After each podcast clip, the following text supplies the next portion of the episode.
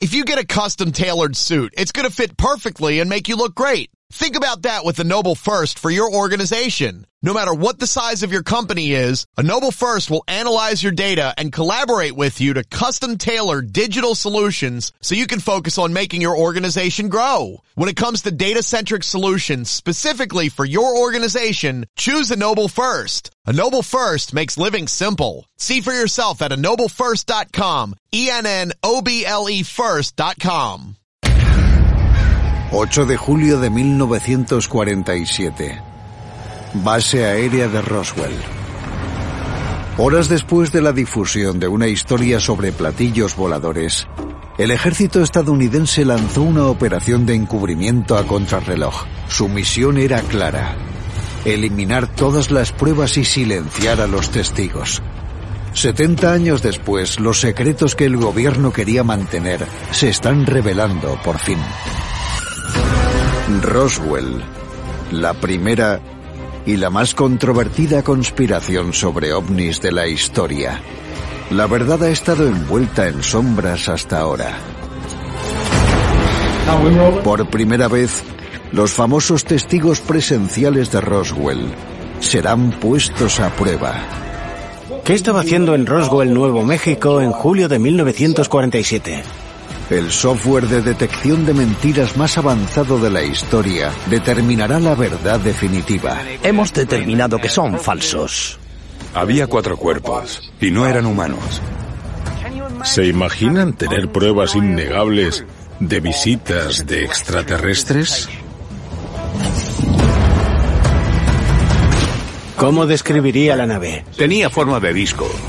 Momento a momento surgirá la cronología del fenómeno. ¿Aparecerán también con ella las pruebas de que los extraterrestres aterrizaron por accidente? Esto hará reescribir los libros de historia.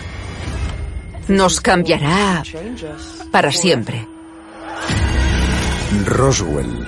Veredicto final. Día 7, 8 de julio de 1947, 4.30 pm. Hangar 84, base aérea de Roswell. El Hangar 84 es el centro de la operación de encubrimiento gubernamental y el edificio donde se almacenaban todas las pruebas del supuesto platillo volante. El hangar 84 es el centro en el que ocurrió todo. El secretismo y la seguridad son las claves principales de todo el asunto. De entre todas las personas que afirmaron haber visto la intensa operación militar, destacan los testimonios de tres hombres. El primer testigo fue el soldado Eleazar Benavides. El soldado Benavides fue uno de los tres testigos que dijeron haber visto algo muy similar dentro del hangar. Algo extraordinario y extraterrestre. Lo que ocurrió en el hangar 84, según Benavides, fue algo tan perturbador que tardó casi cinco décadas en hablar sobre ello públicamente. Fue algo muy extraño. Cuando llegué allí había una puerta entreabierta y salía un olor terrible, olía muy mal.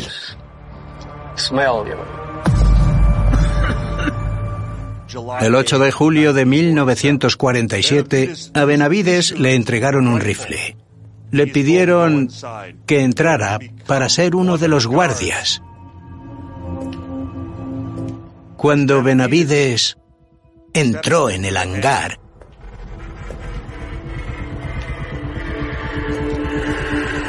vio una serie de camillas médicas. Me dijeron que iba a haber algo que jamás había visto. No podía contar nada.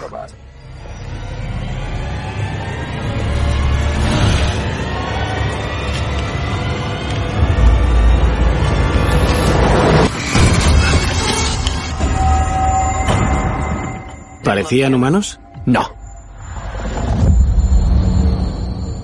Es una declaración extraordinaria, pero el testimonio de Benavides es polémico. Hay quien dice que se lo inventó todo. Seguían vivos. Uno se movía un poco. se movía lentamente y luego se movió al otro lado. Lo que es indiscutible es que Eleazar Benavides estuvo destinado en Roswell en 1947. Esa es la base para empezar. Ahora queremos saber qué vio. Si Benavides dice la verdad, entonces tenemos una joya. Él fue un testigo presencial, vio los hechos en persona, estaba allí mismo. Si esta historia es cierta, ¿cuántos tenemos ahora? ¿Cuántos testigos necesitamos para ver que esto ocurrió realmente? El nuevo software de detección de mentiras puede determinar la veracidad. ¿Parecían humanos? No, seguían vivos. Uno se movía un poco. Se movía lentamente. Y luego se movió al otro lado. Verdadero. La inteligencia artificial indica que Eleazar sí vio un alienígena vivo. Tenemos al primer testigo que afirma haber estado dentro del hangar y haber visto un cuerpo vivo que no era humano. Y ahora la inteligencia artificial indica que seguramente está diciendo la verdad. Es otra pieza en el rompecabezas. Y otro testigo de dentro del ejército que rompe el código de silencio para desvelar la verdad. Estamos hablando de un superviviente real del accidente de Roswell. ¿A dónde fue? ¿Qué analizaron de él? ¿Hubo intentos de comunicación? ¿Cuánto sobrevivió? Las posibilidades son infinitas. Día 7, 5 pm. El segundo testigo de lo que ocurrió en el hangar 84 fue una figura política de alto nivel, Joseph Montoya. El vicegobernador Joseph Montoya llegó a ser un respetable senador, pero antes fue una voz conocida y un testigo extremadamente importante en la base aérea. El vicegobernador Joseph Montoya era una figura importante. Tenía bastante credibilidad y era civil. Estaba fuera del ejército. Montoya visitó la base el 8 de julio durante una campaña. Pero antes de marcharse, estuvo paseando solo por el hangar 84.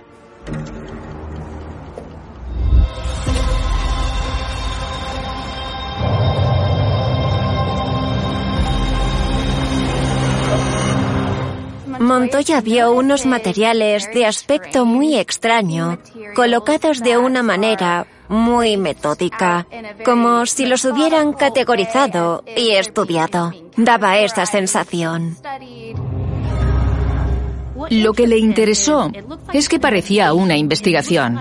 Parecían colocados por un forense como si fueran pruebas.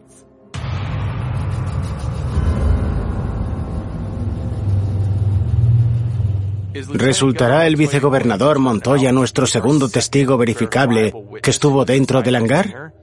De ser así, esto lo cambiaría todo. Su curiosidad se despertó y probablemente se preguntó qué era aquello. Si se trataba del platillo volante del que todo el mundo hablaba en el pueblo.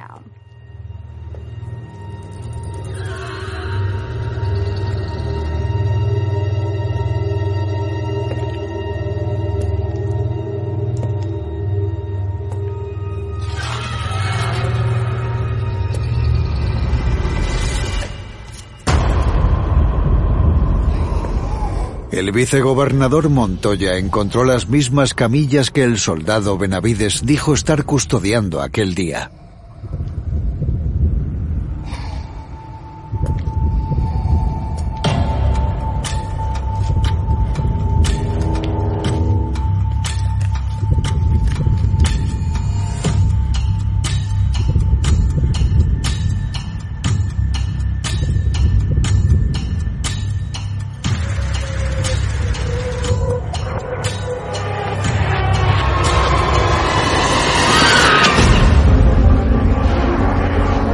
Chofer de Joseph Montoya, Pete Anaya, le estaba esperando para salir del hangar.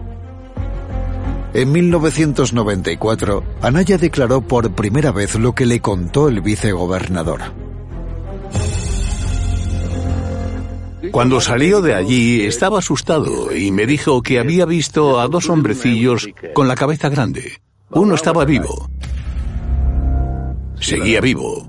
Lo tenían tumbado en el suelo. No te vas a creer lo que he visto. Y no solo decía haber visto extraterrestres, sino que también describía su reacción al ver los restos en el hangar. Si se lo dices a alguien te toma por mentiroso. No sabemos qué es. Es un avión sin alas. No es un helicóptero. No sé de dónde ha venido. Podría venir de la luna. Normalmente los conductores que pasan tiempo contigo en el coche oyen mucho y ven mucho. Yo creo que sí le contó esta historia a Pita Naya. Tenían confianza. Un respetado representante político estuvo muy cerca de seres extraterrestres. ¿Será verdadera su historia? Las caras nos dicen mucho. Las microexpresiones pueden predecir si una persona está siendo sincera o no. Para un humano corriente es muy difícil identificar las microexpresiones faciales, pero la inteligencia artificial las detecta al instante. El ordenador puede centrarse en diferentes facciones como las cejas, los ojos y los labios al mismo tiempo. Me dijo que había visto a dos hombrecillos con la cabeza grande. Uno estaba vivo, seguía vivo. Lo tenían tumbado en el suelo. Falso. La inteligencia artificial determina que la declaración en la que Pita Naya afirmaba que Montoya vio una criatura viva es falsa. ¿Es falsa? Vaya, qué interesante. Bueno, esto es muy curioso. ¿Es posible que en el caso de Pita Naya esté omitiendo detalles? Pudo haber alguna historia más profunda y oscura. También hay que reconocer que los Anaya estaban siendo amenazados por el ejército. Les prohibieron volver a hablar de esto. Está claro que Pete Anaya estaba muy nervioso e inquieto al hablar sobre esto. Hay dos testigos que afirmaban haber visto cuerpos alienígenas, pero sus testimonios se contradecían aparentemente. Ahora hay una encrucijada entre lo que realmente vieron dentro del hangar. Parece ser que Benavides ha dicho la verdad, pero Pitanaya no. Y nos queda otra testigo más, que inclinará la historia hacia un lado u otro. Día 7, 8 de julio de 1947, 5.15 pm. Base aérea de Roswell, Nuevo México. El último de los tres testigos de Roswell y el hangar 84 es el capitán Oliver Papi Henderson. Es uno de los pilotos más condecorados y respetados. Un hombre que guarda los secretos del grupo de bombas atómicas 509. ¿Qué vio aquel día de julio? Henderson volaba con los Green Hornets, la primera unidad de aerotransporte de la Segunda Guerra Mundial. Era uno de los pilotos más expertos del ejército en aquellos tiempos y tenía autorización de seguridad de alto nivel. La tarde del 8 de julio de 1947, Henderson recibió órdenes de transportar una carga secreta. Pero al llegar al hangar 84, vio algo que nunca debió ver.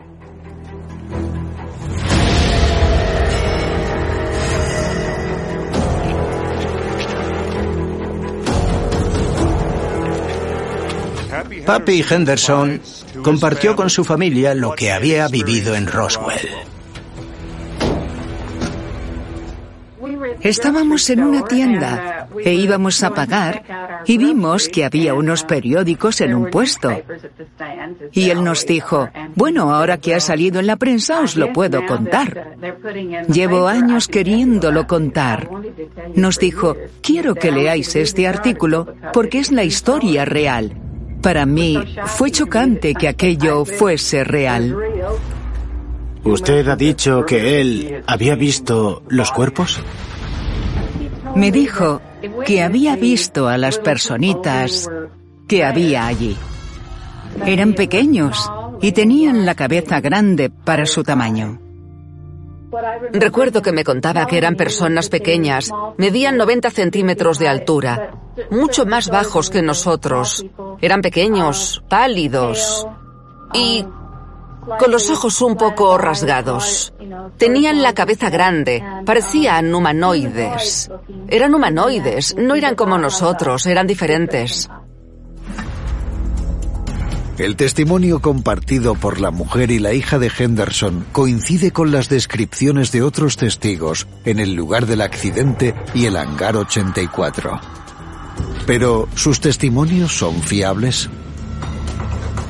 Si la historia de esta tercera testigo se verifica, sabremos más de lo que el gobierno quería ocultar. Si resulta ser falsa, puede que nunca sepamos qué ocurrió realmente. Como investigadora de ovnis, he revisado todas las declaraciones de los testigos. Tengo ganas de saber si todo es verdadero. Eran pequeños y tenían la cabeza grande para su tamaño. Verdadero. La inteligencia artificial determina que la declaración en la que Safo Henderson afirmaba que su marido Papi vio alienígenas vivos es verdadera. Para mí, ella sería la testigo definitiva en cualquier juzgado. Estaba muy segura. No tenía ninguna duda. El avanzado algoritmo ha validado la declaración de Safo Henderson. ¿Serán también ciertas las afirmaciones de Catherine? Eran personas pequeñas, eran humanoides, no eran como nosotros, eran diferentes. Verdadero. Catherine Grood la hija de papi, también dice la verdad. Vaya, ahora van encajando todas las piezas de este rompecabezas. Tanto Catherine como Safo han sido analizadas por la inteligencia artificial. Su testimonio es verídico. Yo llevo años investigando este incidente desde el gobierno británico. Tener una idea coherente de lo que ocurrió exactamente es súper importante. Con el relato de Papi Henderson confirmado, varios testigos nos corroboran cuál era el aspecto de los seres extraterrestres.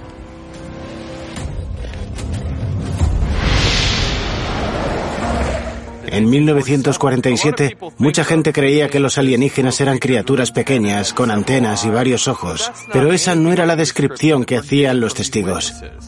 Se fue formando una descripción coherente. Medían 90 centímetros de altura, mucho más bajos que nosotros. No tenían cejas, ni pestañas, ni pelo, y tenían la cabeza en forma de pera.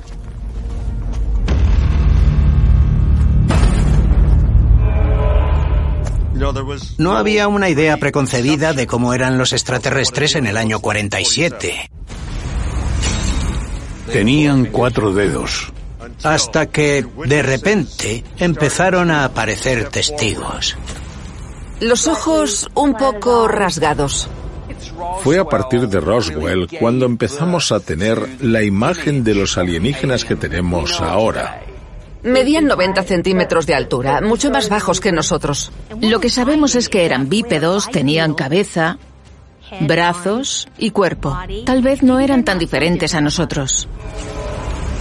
Si parecen humanos, tal vez podamos aprender a comunicarnos con ellos. Quizás tengan un nivel de inteligencia similar y compartamos una biología parecida. La única manera de que el gobierno lo supiera era realizar pruebas en un secretismo total, en un lugar donde nunca se filtrara nada. Día 7, 8 de julio de 1947, 5.30 pm. Siete días después del famoso accidente del desierto de Nuevo México y horas después de la filtración de la historia del platillo volante, el gobierno se apresuraba a ocultar todas las pruebas al público. Lo consiguieron durante varias décadas. Pero después, testigos como la mujer e hija del piloto Papi Henderson salieron a la luz con afirmaciones inquietantes. Dijo, fui el piloto que llevó los restos del ovni. Los investigadores llevan años queriendo saber a dónde llevaron los restos. Y ahora tenemos a un piloto diciendo que fue él quien llevó el material desde Roswell hasta la base Wright de Ohio. El destino a la base Wright de Ohio es muy significativo. Pasó de los hermanos Wright al programa espacial. El campo Wright, posteriormente base aérea del ejército Wright-Patterson, fue casi literalmente el lugar de nacimiento de la aviación. En 1947, la base Wright era el cuartel general de la T-2, que luego sería la División de Tecnología Extranjera. Ahí hacían toda la ingeniería inversa. Cuando estuvieron en posesión de toda la tecnología de los alemanes nazis, la llevaron a tecnología extranjera para ponerla a prueba y analizarla. Esas personas eran la élite de la élite a la hora de examinar algo desconocido, de ver algo que no habían construido ellos y decir que era cada cosa y que podía hacer. La división de tecnología extranjera era donde tenían que enviar toda la tecnología extraterrestre. ¿Qué pasó con los restos y dónde acabaron? Esta es una de las principales preguntas del incidente de Roswell. Para verificar estas afirmaciones hay que saber si la base Wright de Ohio responderá al misterio de la ubicación de los restos de Roswell. Me dijo, llevo años queriéndolo contar. Fui el piloto que llevó los restos del ovni a Dayton, Ohio. Verdadero. El software determina que Safo Henderson dice la verdad. Su marido trasladó el ovni estrellado a la base Wright de Dayton, Ohio. Esto demuestra un vínculo directo con la base aérea Wright-Patterson del ejército. Y también responde a la pregunta, ¿de dónde lo llevaron todo cuando salieron de la base aérea? Para mí esto demuestra que hubo un intento por parte del gobierno de llevar las pruebas a un lugar muy seguro para taparlo todo al máximo. Cerraron las comunicaciones y guardaron las pruebas para asegurarse de que no hubiera más filtraciones. La noche del 8 de julio, las pruebas del accidente habían desaparecido para siempre. La siguiente misión del ejército fue dirigirse a quienes sabían demasiado. Día 7, 8 de julio de 1947, 5.45 pm.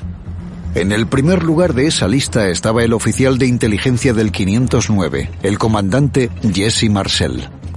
Le ordenaron volar al cuartel general del ejército de Fort Worth, Texas, para que contara qué había encontrado en el lugar del accidente. Jesse Marcel era oficial de inteligencia. Fue quien llegó al lugar del accidente. Fue quien cogió los restos y vio que eran algo diferente, algo extraterrestre. No era nada de este planeta, estoy seguro, porque yo era oficial de inteligencia y estaba familiarizado con prácticamente todos los materiales usados en la aviación y en el transporte aéreo. No había nada igual. Día 7, 8 de julio de 1947, 7 pm. Base aérea de Fort Worth, Texas. Siguiendo órdenes, el comandante Marcel viajó a Texas para verse con uno de los oficiales más expertos del ejército, el general Roger Ramey. Más allá de eso, el comandante no sabía qué quería el gobierno de él. Pronto sabría que estaba entrando en una trampa. El general Roger Ramey tenía mucha importancia en el ejército en aquella época. Estaba bien considerado y tenía un papel muy importante coordinando la base aérea de Roswell, el grupo de bombarderos 590. Él era quien estaba al mando de todos. Él realmente era el gran jefazo de Marcel.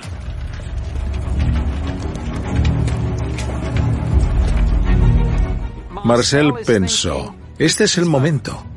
Estaba esperando emocionado algún tipo de anuncio del que él iba a formar parte.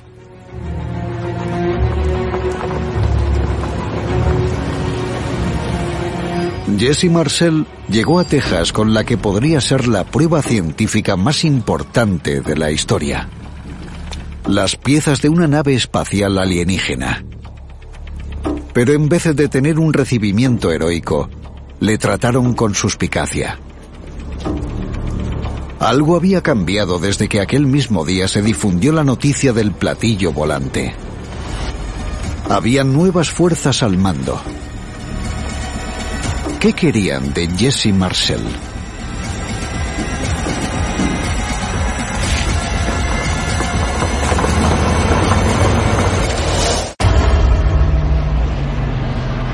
Día 7, 8 de julio de 1947, 7.15 pm. Base aérea de Fort Worth, Texas.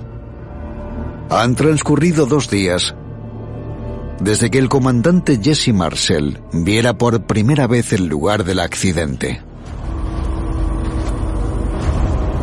Él creía que había sido invitado a Texas para compartir el hallazgo con el mundo entero. En un principio todo fue rutinario. Enseñó lo que había encontrado y mantuvo una conversación normal. Marcel estaba entusiasmado. Se puso a hablar con Raimi sobre lo que descubrió en el rancho. Seguramente lo contó con cierto orgullo.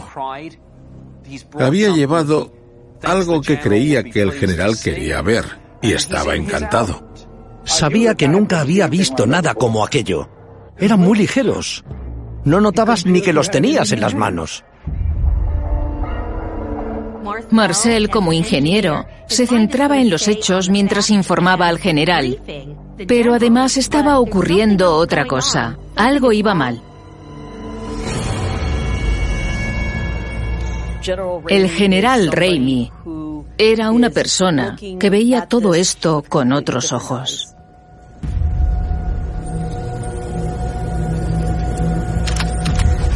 Cuando en la base aérea de Roswell decidieron contar que habían encontrado una nave espacial alienígena. El general Raimi se quedó pálido. Él quería volver a meter al genio en la botella, pero la historia ya se conocía. ¿Cómo iban a taparlo todo para que nadie lo supiera? Estoy seguro de que de lo más alto, y cuando digo lo más alto me refiero al presidente de los Estados Unidos, había ordenado al general Raimi que lo tapara todo. Marcel era el último obstáculo. Era alguien cuyo relato contradecía la versión oficial que Raimi quería contar. El general Raimi le dijo a Marcel que iba a haber una rueda de prensa e iba a revelar lo que había encontrado. Marcel pensó, ah, genial, este es mi momento. Esta historia va a salir en todos los periódicos del mundo y yo seré parte de ella. Así que dijo, venga, muy bien, adelante. Pero entonces el general Raimi le echó un jarro de agua fría. Le dio al comandante Jesse Marcel unas órdenes muy específicas. Me impidió contar nada. Me dijo, a partir de ahora me encargo yo. Y eso fue justamente lo que hizo. Yo solo pude quedarme callado. Si esto es cierto, confirmaría que Jesse no pudo hacer nada, que solo hizo lo que le ordenaron. Me impidió contar nada. Me dijo, a partir de ahora me encargo yo. Y eso fue justamente lo que hizo. verdadero. Es cierto que Jesse Marcel tuvo que permanecer callado. Que la inteligencia artificial confirme que es cierto indica que tenía las manos atadas y aunque quería decir algo, no pudo. La orden de permanecer callado le hizo ver a Marcel cómo se desarrollaba todo. Aquel no era el recibimiento caluroso que esperaba. Día 7, 8 de julio de 1947, 7.45 pm. Base aérea de Fort Worth, Texas. Horas después de la nota de prensa del ejército en la que afirmaban haber encontrado un platillo volante, el oficial de inteligencia Jesse Marcel llegó a Fort Worth pensando que iba a compartir con la prensa sus hallazgos. Pero cuando estaba listo para dirigirse a la prensa, su jefe, el general Roger Ramey, ordenó el silencio total.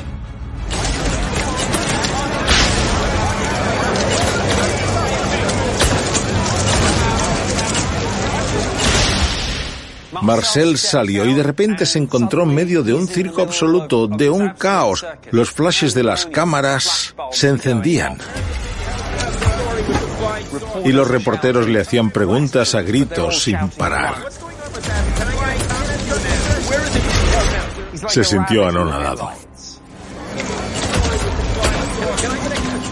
Ellos tomaron muchas fotografías, tenían un montón de micrófonos y querían que yo hiciera algún comentario, pero yo no tenía libertad para hacerlos. Solo podía quedarme con la boca cerrada.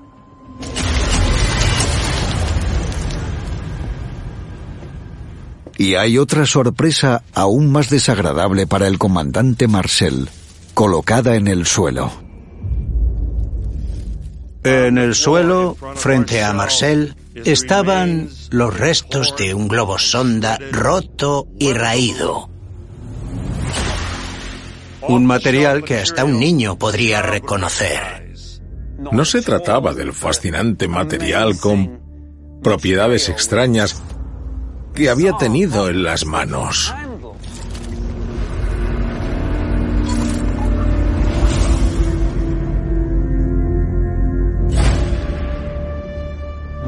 Lo que le dijo el general Raimi fue, no digas nada.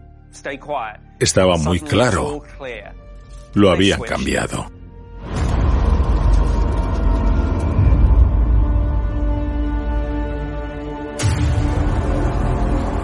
Las piezas del platillo volante que él había traído de Roswell habían desaparecido y en su lugar estaba aquel globo sonda. El general Raimi le estaba diciendo a la prensa que Jesse Marcel era quien había cometido el monumental error de confundir un globo sonda normal y corriente con un platillo volante. Su cara transmitía sorpresa. Su expresión lo dice todo. Es casi imposible de describir, pero se nota. Esta es una de las fotografías más importantes del siglo XX. Marcel era el cabeza de turco, un militar respetado que había caído en la maniobra de ocultación del Estado. La prensa se mofó al ver que Marcel no conocía la diferencia entre un ovni estrellado y un globo sonda. Eso hacía que Marcel, oficial de inteligencia del ejército estadounidense, pareciera un incompetente. Yo solo podía permanecer callado. El general Raimi fue quien dijo a los periodistas lo que era y que se olvidaran. No era más que un globo de observación meteorológica. Por supuesto, los dos sabíamos que era otra cosa. Ese fue un momento clave de la historia. Los dos sabíamos que era otra cosa. Si se demuestra que es correcto y verdadero, dejará al descubierto la mentira del globo sonda. De ser cierto, es una prueba sólida de que Marcel se vio obligado a mentir. El general Raimi fue quien dijo a los periodistas lo que era y que se olvidaran. No era más que un globo de observación meteorológica, por supuesto. Los dos sabíamos que era otra cosa. Verdadero. La inteligencia artificial determina que la declaración de Marcel es verdadera, confirmando que el general Raimi sabía que la historia del globo sonda era mentira. Los dos sabíamos que era otra cosa es una afirmación muy importante. No hubo ningún malentendido. El general Raimi no solo cerró la historia, sino que mintió sobre ella. Ojalá Jesse siguiera vivo para ver que todo el mundo sabe que dijo la verdad. Procedimos a coger todos los restos que pudimos. Era una buena persona que sufrió muchísimo. Ahora tenemos la prueba de que tuvo que mentir. Día 7, 8 de julio de 1947, 8 pm. La tarde del 8 de julio de 1947, el comandante Jesse Marcel, oficial de inteligencia militar y testigo de un ovni, fue humillado ante la prensa mundial. Esa humillación formaba parte del plan del general Raimi para cerrar definitivamente la historia, un plan que también incluía la aparición del oficial de meteorología Irving Newton para confirmar la mentira. El general me llamó y me dijo, ven ahora mismo a mi despacho. Tenemos algo que queremos que veas. Y le contesté, sí señor. Ya sé lo que es. ¿Estás seguro? Y le dije, ¿es el platillo volante? Y me dijeron, sí. Yo contesté, de eso nada. Eso es un globo sonda meteorológico y si es un ovni, me tragaré mis palabras. Newton confirmó que las pruebas colocadas por el ejército eran de un globo sonda. Lo que no supo era que no se trataba de los restos que Marcel encontró en el lugar del accidente. El material se había cambiado y Newton confirmó la mentira oficial. Una vez que la versión de que era solamente un globo sonda salió a la luz, apareció en todas las portadas del país. Solo era un globo. Ese fue el momento en el que la historia falsa se convirtió en la versión oficial. Se desveló frente al mundo y hoy es la única versión aceptada del incidente. Un platillo volante se convirtió por arte de magia en un globo sonda. Pero los periodistas no cuestionaron esta explicación en ningún momento. Picaron en el anzuelo y se tragaron la historia. Esos militares de alta graduación tenían un nivel de poder, autoridad y respeto que hoy sería impensable. Los militares eran como dioses después de la Segunda Guerra Mundial, y si contaban algo a la prensa, les creían a pies juntillas. Fin de la historia. Pero con el paso del tiempo, algunos miembros del ejército abandonaron la línea oficial. Tomás Dubos era el jefe de gabinete del general Raimi, la mano derecha de Raimi. Él era el militar de más alta graduación implicado en este asunto del que hay grabaciones. Después de retirarse como general de brigada, Dubos quiso hablar. Tenía 90 años cuando yo lo conocí. Fue una cortina de humo. El globo formó parte de ella. Es la historia que contamos a la prensa para que dejara de hablar y se olvidaran. Una poderosa figura militar rompió su disciplina para grabar lo que realmente ocurrió. ¿A quién podemos creer? Ese fue un punto de inflexión. Fue un general que cambió de opinión y dijo, la posición del gobierno estadounidense es mentira.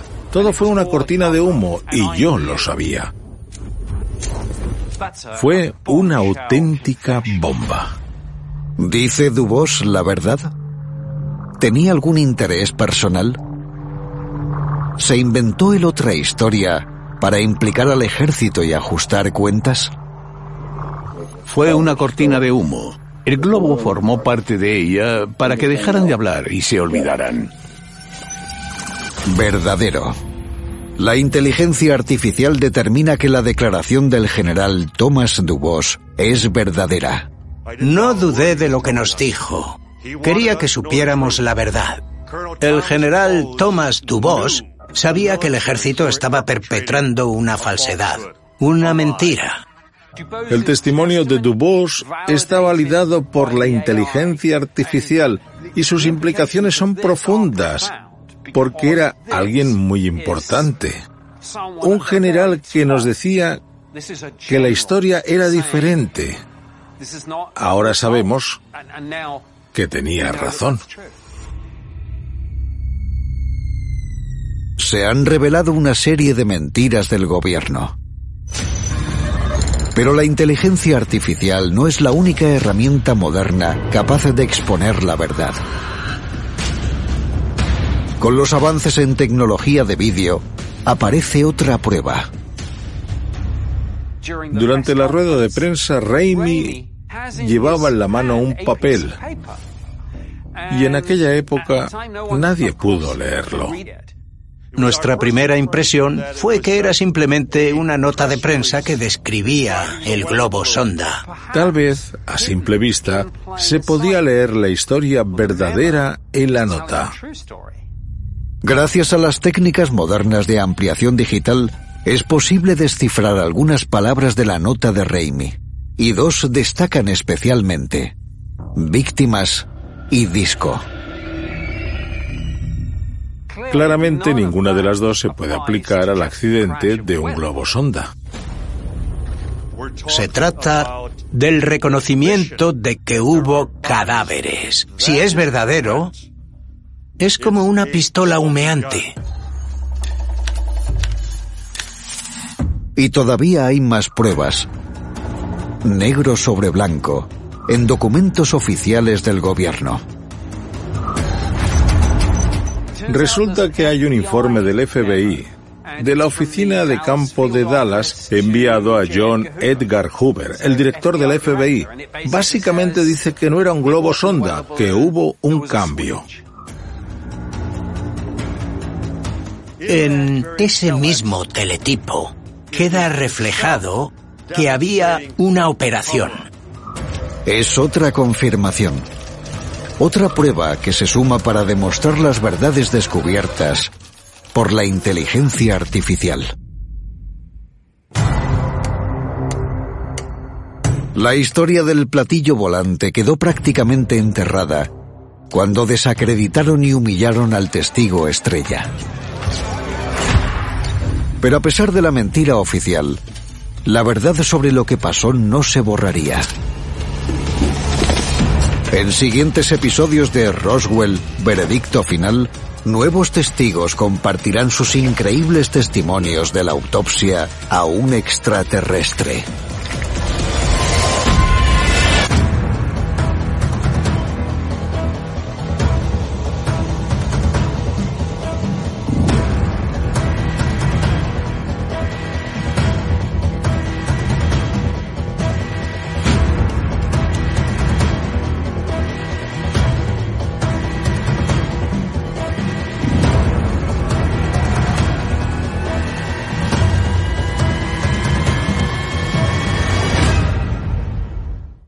University is ranked among the top 50 public universities in the U.S. Through hands-on learning opportunities and world-class faculty, Temple students are prepared to soar in their careers. Schedule a campus tour today at admissions.temple.edu/visit.